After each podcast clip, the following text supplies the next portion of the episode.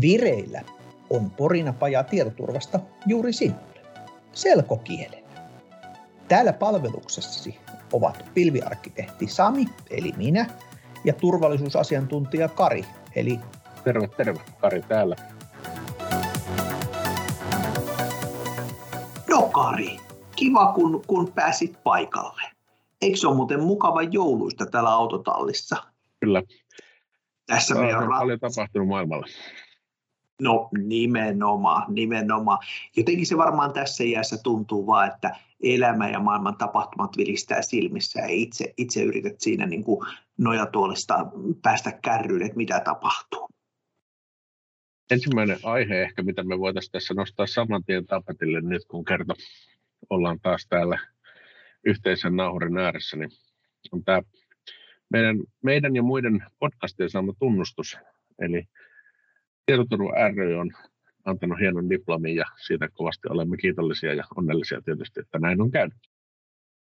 Kyllähän se taisi sillä tavalla olla, että siellä herrasmieshakkerit haluttiin tunnustaa ja sitten korrektiivin vuoksi kaikki tämmöiset pikkupodcastitkin sinne listattiin.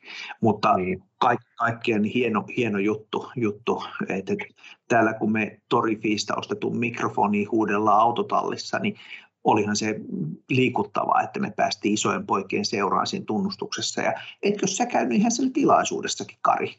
Virtuaalisesti kyllä, joo. Okei, okay, Teamsillä. Etä, etäajan Teams-meiningin mukaisesti. Että niin. Mutta joo, Miten sitten, jos, jos tänään käsiteltäisiin vähän semmoista, mikä niin kuin liikuttaa melkeinpä jokaista meidän kuulijaa, että et, et, mä olen ajatellut, että me ollaan jätetty tämmöinen käytännön itsepuolustusopas kybermaailmassa, niin vähän liiankin vähäiselle näissä meidän, meidän jutteluissa, niin, niin mm-hmm. jos keskitytään tänään siihen, että, että, että mitä nyt tapahtuu semmoista, mikä koskettaa kaikkia. Jos aloittaa ensin jokaista yksilöstä ja laajennetaan sitten tuonne niin yrityspuolelle. Se, mikä kiinnostaa, on tämä, tämä tota, meidän kuinen rakkaus ja, ja inhokkikohde kohde, maailman arvokkaimmista yrityksistä, eli Apple mullahan on tämä, tämä kahtia jakautuminen, että mä oon Microsoftin fanboy numero ykkönen, mutta mä rakastan Applen tuotteita myös yhtä paljon. Niin. Tämä Applen kuluttajateknologiahan on tietysti valtavan suosittu ja niin edelleen, ja aina kun he julkaisevat jonkun uuden tuotteen teknologia, oli se sitten Apple Music tai VPN tai muu malli, puhutaan paljon kaikista autoista ja niin edelleen, niin, niin tota, ainahan se saa valtavasti mediahuomiota varsinkin, ja ja tota, sitten myöskin uskollisten kannattajiensa varauksettoman hyväksynnän oli sille aihetta tai ei. Mä olen itse asiassa aloittanut jo säästää. Mä laitan 200 euroa kuussa säästöä siltä varalta, että kun se Applen auto joskus tulee. Tästä VPNstä mulla voisi olla ehkä vähän sanottavaa ennen, kuin aloitat, niin muistutetaan sitä, että Apple erikseen korostaa, että kyse ei ole VPNstä, vaan se on private relay, mitä, mitä Apple nyt tarjoaa. Eli kaikille kuulijoille sen verran, että Apple on nyt lanseerannut uutena näihin maksullisiin iCloud-tilauksiin, eli ne, ne sadat miljoonat käyttäjät ympäri maailmaa haluttaisiin maksamaan kuukausimaksuja Applelle, yllätys. Ja, ja tota, sen takia iCloud tilauksiin, niin, niin aikaisemmin siinä on saanut lähinnä lisää levytilaa.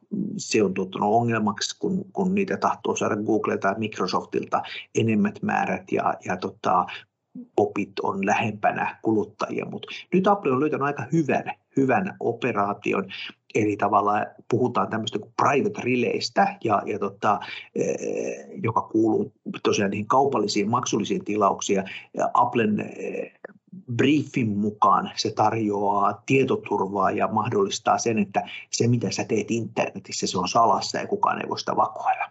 Nyt Kari, anna, anna kuulua sun, sun mielipide tästä. Muista, niin. että se ei ole VPN. Näissä VPNissä niin kuin ylipäätään ehkä on hämännyt aika paljon se, että, että tota, ihmiset tuntuvat ajattelevan VPNistä sillä tavalla, että silloin kun mä käytän VPN, niin mä olen turvassa. Sehän ei lisää turvallisuutta, se lisää jonkun verran yksityisyyttä, mutta ainoastaan suhteessa niihin, jotka ei ole siinä VPNssä mukana toimijoina, joko välittäjänä tai sitten sen päätelaitteen omistajana. Eli tyyli kun liikenne kanavoidaan Applen kautta tai minkä tahansa muun VPN-operaattorin kautta, niin eihän se estä sitä VPN-operaattoria seuraamasta sun liikennettä. Se estää vain monia muita seuraamasta sun liikennettä. Eikä se estä myöskään esimerkiksi lainvalvontaa tai muuta vastaavaa tekemästä erilaisia johtopäätöksiä liikenteestä ja, ja niin edelleen. Eli esimerkiksi joku, jos rikollisryhmät nyt ajattelee, että jees, että nyt löytyy sellainen tuote, jota ei pysty kukaan korkkaamaan, niin, niin tota, ja näin edelleen, niin ehkä heidän kannattaa pitäytyä siinä luulossa, mutta kannattaa valmiiksi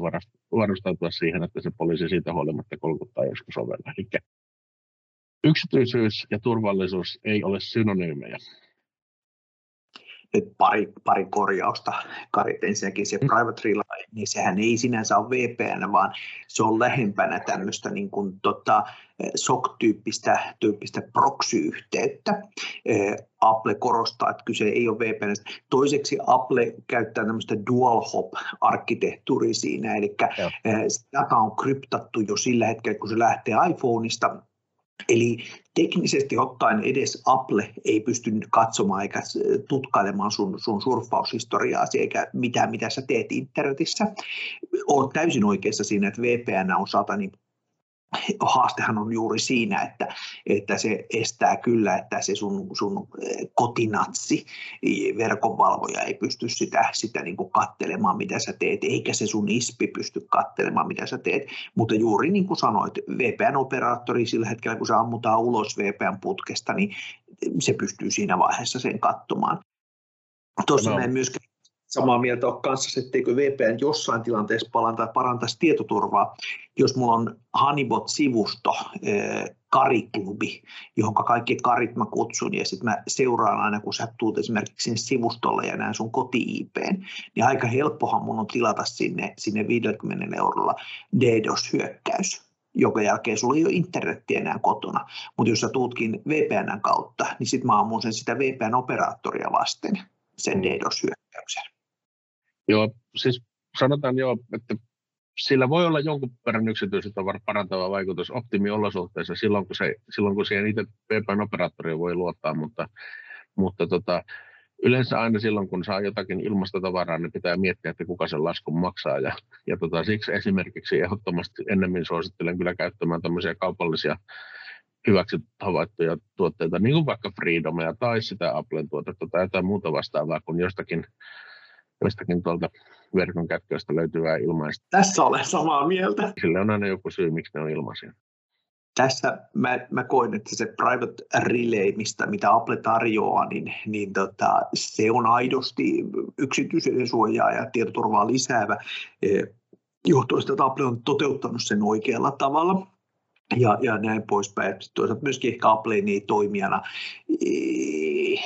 tarvitsee epäillä, että siellä, siellä niin kuin olisi jotain kakkosluokan luokan bisnesajattelua, vaikka on kiristyksiä. Tämä on vähän samanlainen, kun jos ajatellaan verrataan vaikka tuohon Apple Payhin, joka, joka tota, itse asiassa tuo maksamisturvallisuuteen aika paljon lisää sellaista, mitä monet ei ehkä ajattelekaan.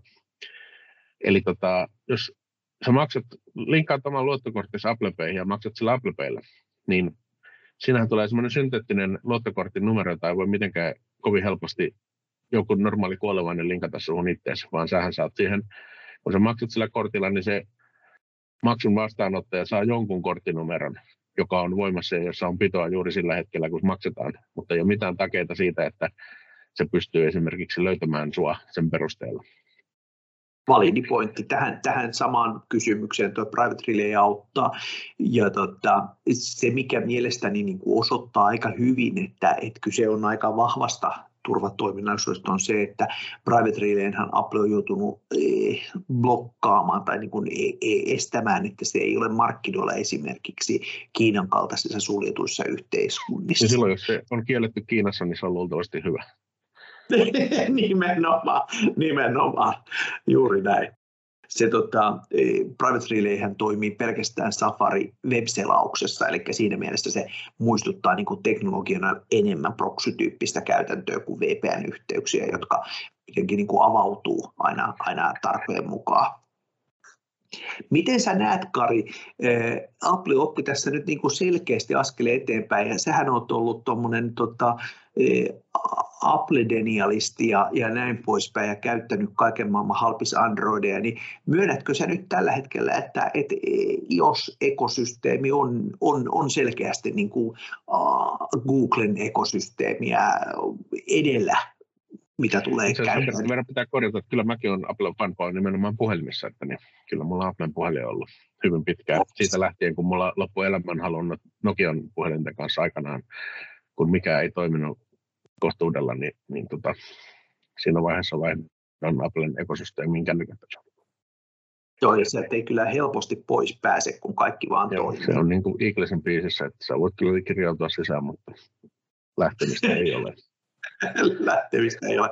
No hyvä, hyvä tässä, mutta miten sä uskot, e, tyypillisesti jos Apple on jotain innovoinut tai sitten Google jotain innovoinut, niin kyllähän nämä on, nämä on saman tien lasahtanut sitten, sitten niin kuin siihen kilpailevaankin ekosysteemiin. Niin, niin Joo, kyllä sun... ei, a, eihän tässä varmaan missään tyhjössä olla sillä tavalla, että niin kyllä ilman muuta näitä tulee, muilta tulee varmaan vastaavanlaiset toteutukset jotkut, jos ei muuten, niin ainakin kiusanteko mielessä. Nimenomaan.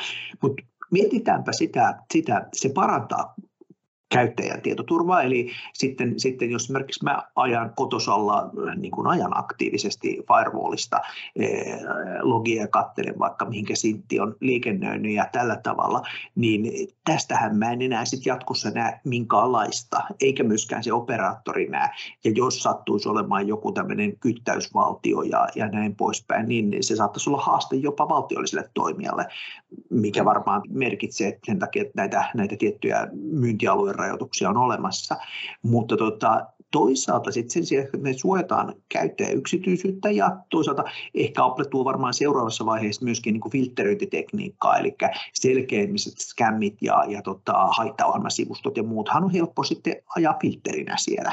Et vähän sama kuin joskus on toivottu ja odotettu, että, että niin kuin esimerkiksi alueellisesti EU- tai Suomi-tasolla niin eri DNS-toimijat, operaattorit lähtisivät niin aktiivisesti DNS-tasolla blokkaamaan ja filtteröimään haitallisia verkko-osoitteita. Se ei ole ikävä kyllä koskaan edennyt, mutta nyt Applehan pystyisi suojaamaan niin kuin reilun kolmanneksen varmaankin mm. maailman internetkäyttäjistä tällä, mutta toisaalta sitten sen heijastushan on sit se, että aika monet mediastatistiikat ja, ja tota, mainonnat ja tämän tyyppiset, ne pohjaa kuitenkin siihen, että me profiloidaan eh, käyttäjiä vaikkapa Google Analyticsin tai, tai vastaavan tyyppisillä eh, analytiikkatyökaluilla ja katsotaan, mistä suunnalta ne tulee, ja jos ne on helsinkiläisiä, niin tarjotaan niille sitten, sitten tietynlaisia mainoksia ja muuta, niin tämä sotkeutuu täysin. Jatkossahan ne on vaan Apple-käyttäjiä. Mitään. olla melkoinen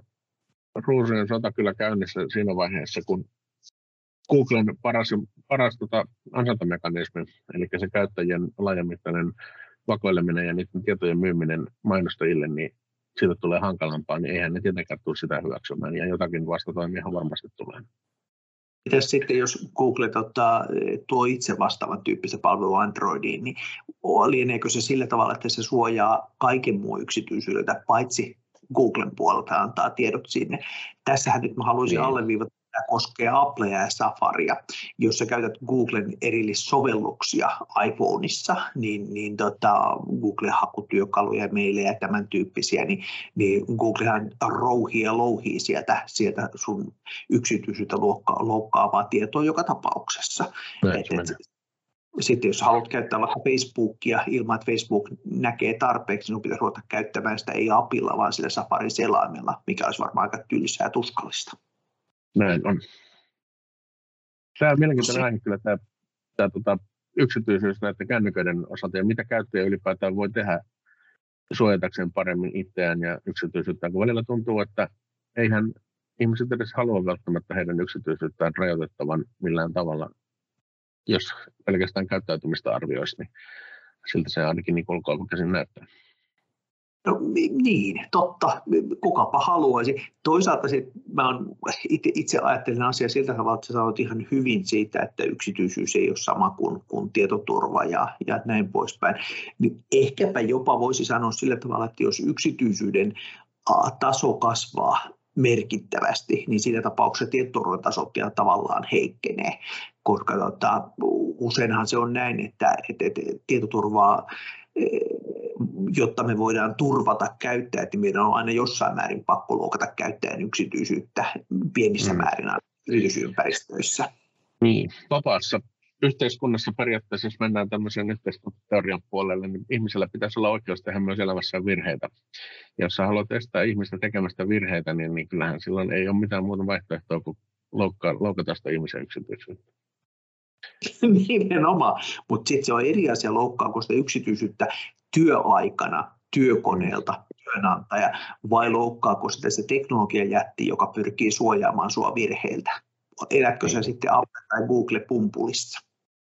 Teknologian jätillä ei periaatteessa pitäisi olla oikeutta loukata kovin paljon sitä yksityisyyttä, jos ajatellaan sille ja, ja sitten tota, työnantajalla on oikeus siihen laki yksityisyyden suojasta työelämässä 759 2014, jos ihan tarkkaan ottaa, niin siellähän sanotaan, että työnantaja voi loukata perustelluista tietyistä nimetyistä syistä työntekijän oikeutta yksityisyyteen, joka sinänsä on jakamaton.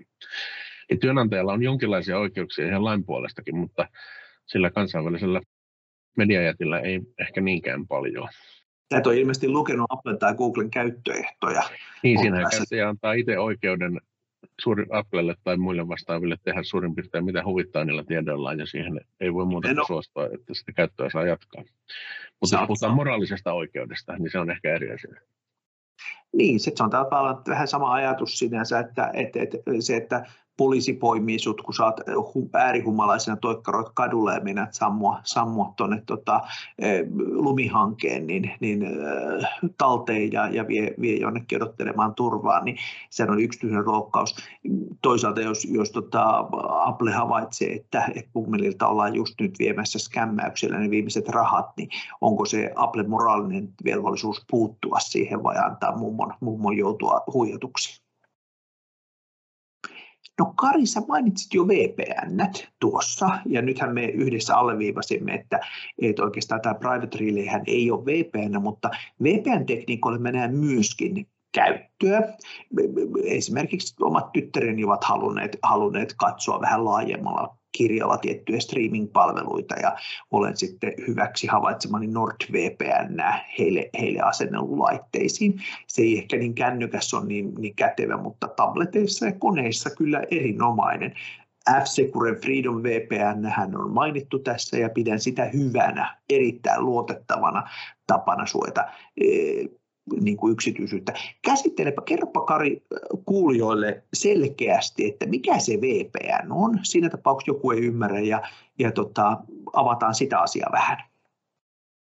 Eli VPN on yleensä sanonut, ajatellaan, että se tämmöinen virtual, virtual private network, ja aikaisemmin niitä käytettiin vain yri, yleensä yrityskäytössä siihen, että otetaan yhteyttä siihen yrityksen verkkoon suojatusti jonkun julkisen verkon ylitse, mutta nykyään on sitten tätä VPN konseptia laajennettu semmoiseksi, että on tämmöisiä palveluntarjoajia, jotka tarjoavat, että heidän liikenne ohjataan ensin heidän verkkoonsa ja heidän verkostaan sitten jostakin exit-noodista pihalle.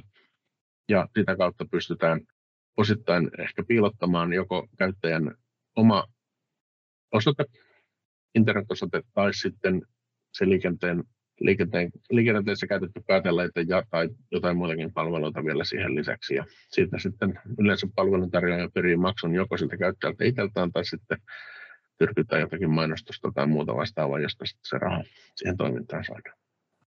Hyvin todettu, hyvin todettu. Ja vielä jos jatkan tätä selkiyttämistä, jos jollekin termi ei tuttu, niin VPN siis käytännössä tuo sellaisen edun, että jos aikaisemmin niin menet jollekin verkkopalveluun tai menet Netflixiin, niin Netflix näkee suurin piirtein miltä alueelta tulet, IP-osoitteesi.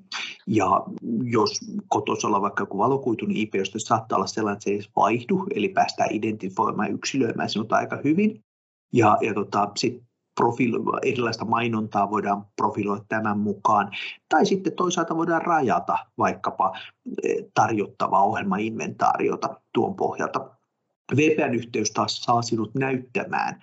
Eh, sä näyt, että tulet, surffaisit sieltä suunnalta, missä se VPN-tunnelin pää on.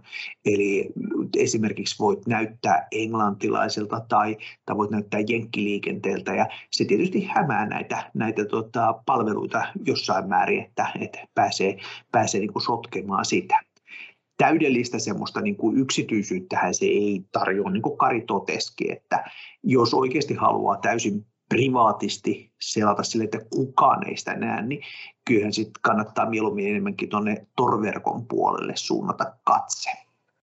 Joo, tota, ne on aika suosittuja palveluita ilmeisesti, koska ei mulla nyt mitään kovaa faktaa ole käsillä, mutta ilmeisesti aika monet niitä palveluita kuitenkin käyttää.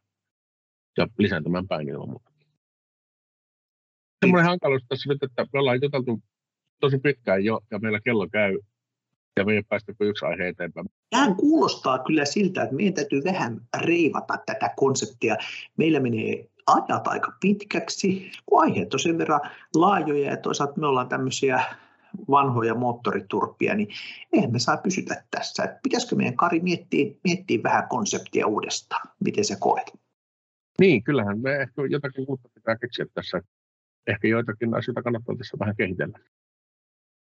Jepu, jepu. No jätetään tuo mietintämyssyyn kaiken kaikkiaan, että, että mit, minkä tyyppiseksi meidän podcasti voisi, voisi muuttua, jotta se parhaimmin palvelisi. Ja hei kuulijat, me ollaan saatu hyviä vinkkejä tähän mennessä. Teidän takia me täällä ollaan. Laittakaa lisää tulemaan. Kertokaa meille, miten me tämä konsepti rakennetaan. Näihin sanoihin lienee hyvä päättää tämänkertainen lähetys ja taas sitten seuraavalla kertaa uudet jutut. Kiitos teille. Moi.